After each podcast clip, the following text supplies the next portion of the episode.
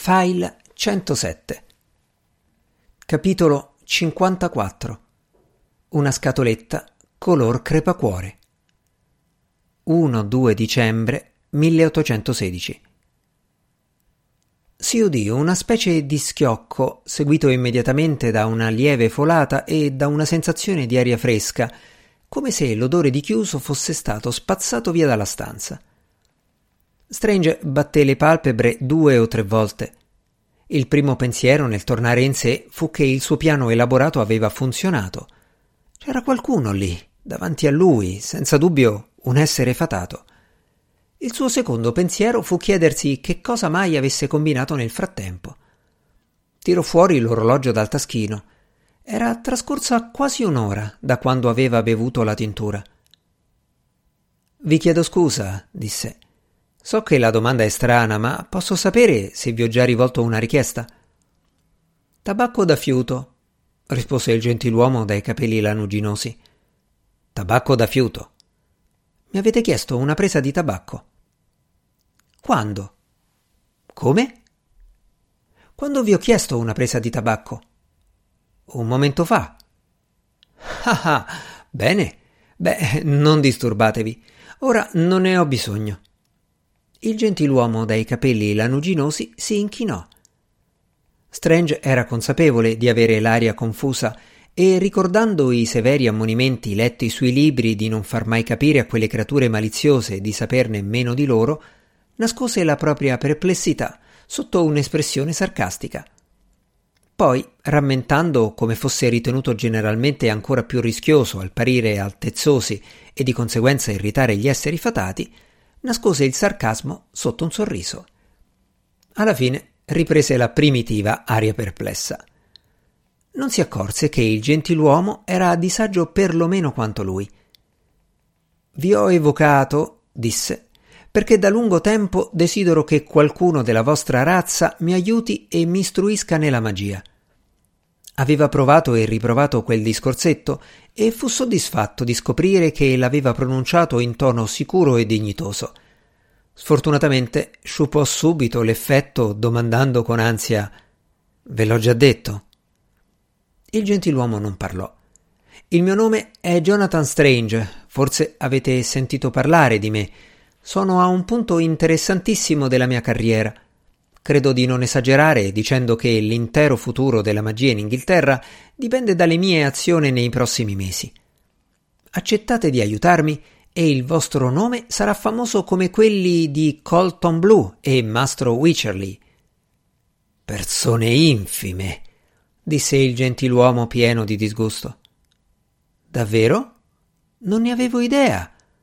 Sono state continuò Stranger cercando le parole giuste le vostre gentili attenzioni verso il re d'Inghilterra a farmi interessare a voi. Un tale potere, una tale inventiva. La magia moderna manca di spirito, manca di fuoco e di energia. Non so dirvi quanto mi annoi ripetere gli stessi tediosi sortilegi per risolvere gli stessi tediosi problemi. La vaga idea che ho potuto farmene mi ha fatto capire che la vostra magia è ben differente voi potreste sorprendermi e io anelo ad essere sorpreso. Il gentiluomo inarcò un perfetto sopracciglio fatato, come se non avesse la minima obiezione a sorprendere Jonathan Strange. Emozionato, Strange continuò. Oh, e sarà meglio che vi dica subito che a Londra vive un vecchio di nome Norrell, una specie di mago che andrà su tutte le furie quando saprà che vi siete alleato con me. Farà di tutto pur di ostacolarci, ma immagino che voi e io saremo ben capaci di tenergli testa. Pareva che il gentiluomo non ascoltasse più. Si guardava intorno, puntando gli occhi ora su un oggetto, ora su un altro. Qualcosa nella stanza vi disturba? domandò Strange. Vi prego di dirmelo, se così fosse. Probabilmente la vostra sensibilità magica è molto più viva della mia ma anch'io qualche volta sono infastidito da certe cose che interferiscono con la mia magia. Credo che sia così per tutti i maghi. Una saliera, un sorbo selvatico, un frammento dell'ostia consacrata mi fanno sentire decisamente a disagio. Non dico che non posso operare incantesimi in loro presenza, ma devo sempre tenerne conto.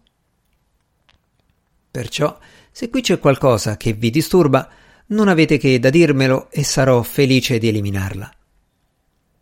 Il gentiluomo lo fissò per un momento come se non avesse idea di ciò che Strange stesse dicendo. Poi all'improvviso esclamò La mia sensibilità magica. Sì, davvero acuto da parte vostra. La mia sensibilità magica, come avete supposto, è assolutamente straordinaria e proprio in questo momento mi sta informando che di recente avete acquisito un oggetto di grande potenza. Un anello per liberarsi dagli incantesimi? Un'urna di visibilità? Qualcosa del genere? Le mie congratulazioni. Mostratemi l'oggetto e io vi istruirò immediatamente sulla sua storia e sul suo uso corretto. In realtà no, disse Strange sorpreso. Non ho niente del genere. Il gentiluomo aggrottò la fronte. Fissò intensamente il vaso da notte seminascosto sotto il tavolo, poi un anello da lutto che conteneva la miniatura di un angelo dipinta su avorio, e infine un vasetto di terracotta colorata che aveva contenuto pesche e susine candite. Forse lo avete avuto per caso? Tali oggetti possono avere una grande potenza anche se il mago non sa della loro presenza. Non credo davvero. Quel vasetto, per esempio, è stato comprato a Genova da un pasticcere che ne aveva decine nella bottega, tutti uguali. Non capisco come uno possa essere magico e gli altri no. No, certo, convenne il gentiluomo e non pare davvero che vi sia qualcosa di diverso dai soliti oggetti. Voglio dire, si affrettò a soggiungere, gli oggetti che mi aspetterei di trovare nell'appartamento di un mago del vostro genio. Seguì una breve pausa di silenzio. Non avete risposto alla mia proposta, disse Strange.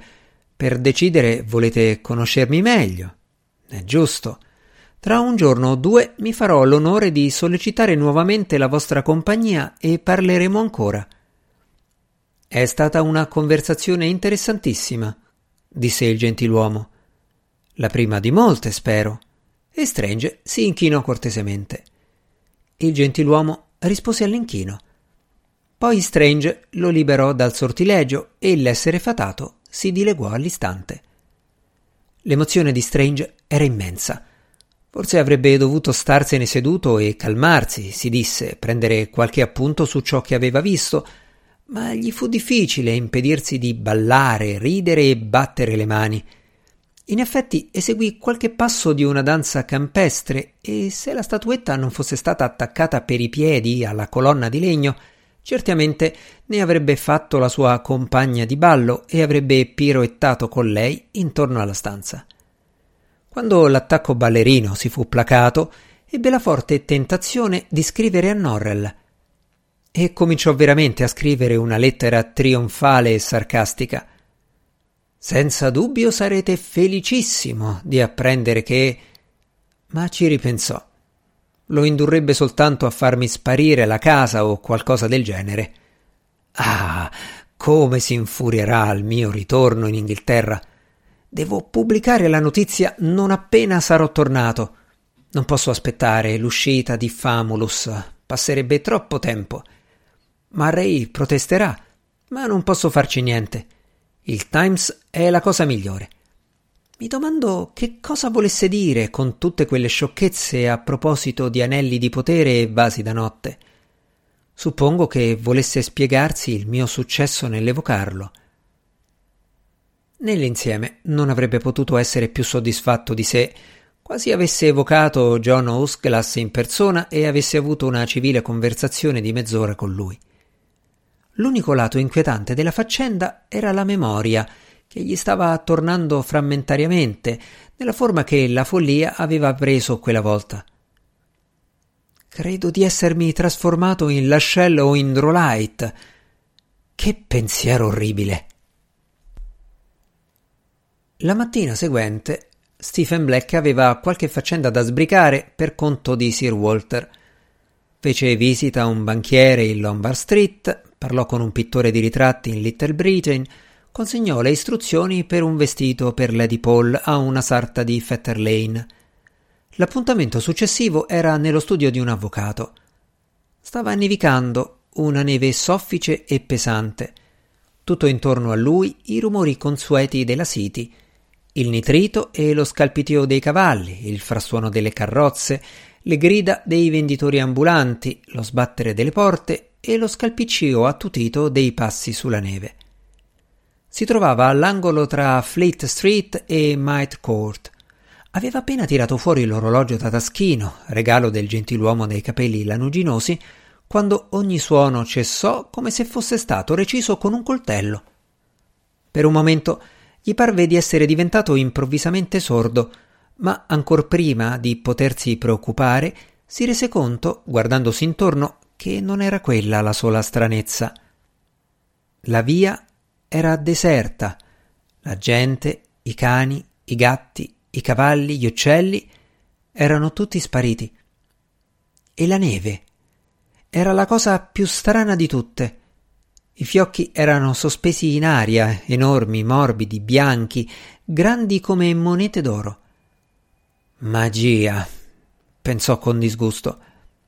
Avanzò per qualche tratto lungo Might Court, guardando le vetrine dei negozi. Le lampade erano accese, le mercanzie ammucchiate o sparse sui banconi. Seta, tabacco, carta da musica. Il fuoco era ancora acceso nei focolari, ma le fiamme si erano immobilizzate. Guardò dietro di sé e si accorse di aver scavato una specie di galleria nel merletto tridimensionale della neve. Di tutte le cose strane che aveva visto nella sua vita, quella era la più bizzarra. Da non si sa dove gli giunse una voce infuriata. Credevo di essere al sicuro da lui. Che razza di trucchi sta usando? Il gentiluomo dai capelli lanuginosi comparve di colpo davanti a Stephen, il volto in fiamme e gli occhi scintillanti. L'impressione fu tale che per un momento Stephen temette di cadere a terra svenuto. Tuttavia, sapendo bene quanto il gentiluomo apprezzasse la calma e la compostezza, nascose meglio che poté lo spavento e farfugliò. Sicuro da chi, signore? Ma dal mago, Stephen. Dal mago. Ho pensato che avesse trovato un oggetto di potenza tale da rivelargli la mia presenza, ma non ho visto nulla di simile nel suo appartamento e mi ha assicurato di non aver mai avuto niente del genere. Per esserne certo ho fatto il giro del mondo in quest'ultima ora e ho esaminato ogni anello magico, ogni calice o macinino dotati di potere, ma non ne manca nessuno. Sono tutti esattamente dove pensavo che fossero. Da quella spiegazione, alquanto incompleta, Stephen dedusse che il mago doveva essere riuscito a evocare il gentiluomo dai capelli lanuginosi e a parlare con lui. Ma signore, obiettò, Certamente vi è stato un tempo in cui avete desiderato aiutare i maghi e fare incantesimi con loro e conquistarvene la gratitudine. È così che avete potuto salvare Lady Paul, non è vero? Forse scoprirete che vi piace più di quanto pensiate. Oh, forse. Ma non lo credo davvero. Anzi, vi dirò, Stephen, che a parte il disturbo di essere evocato da lui ogni volta che vuole, è stata la mezz'ora più tremenda che abbia trascorso da moltissimo tempo. Non ho mai sentito nessuno parlare tanto. È davvero la persona più vanitosa che abbia mai conosciuto. La gente che parla di continuo e non ascolta mai gli altri mi disgusta. Oh, sì, signore, è davvero seccante. E dal momento che sarete occupato con il mago, forse dovremmo rimandare il progetto di farmi re d'Inghilterra, sbaglio? Il gentiluomo pronunciò qualche parola nella sua lingua, probabilmente un'imprecazione. Credo che abbiate ragione, e questo mi fa infuriare più di tutto il resto messo insieme. Rifletté per un momento, ma in fondo non è detto che sia poi così brutto come temiamo. Questi maghi inglesi in genere sono davvero stupidi, vogliono tutti le stesse cose. Quelli poveri desiderano una provvista infinita di rape o di porridge. Quelli ricchi vogliono altre ricchezze o il potere su tutto il mondo, mentre i giovani vogliono l'amore di qualche principessa o regina. Non appena mi chiederà una di queste cose, gliela darò e certamente si tirerà addosso un mucchio di guai. Succede sempre così. Avrà altro a cui pensare e noi due potremo dedicarci al nostro piano per farvi re d'Inghilterra. Oh, Stephen, come sono contento di essere venuto da voi. Avete sempre idee più sensate di chiunque altro. In un attimo la collera svanì e il gentiluomo fu al settimo cielo. Il sole si affacciò da una nuvola e la strana nevicata sospesa brillò e scintillò tutto intorno a loro. Anche se Stephen non avrebbe saputo dire se fosse per opera del gentiluomo oppure no. Stava per dire che in realtà non aveva suggerito nulla, ma in quell'istante il gentiluomo sparì. La gente, i cavalli, le carrozze, i gatti e i cani ricomparvero e Stephen andò a sbattere contro una donna grassa in una mantella di pelliccia viola.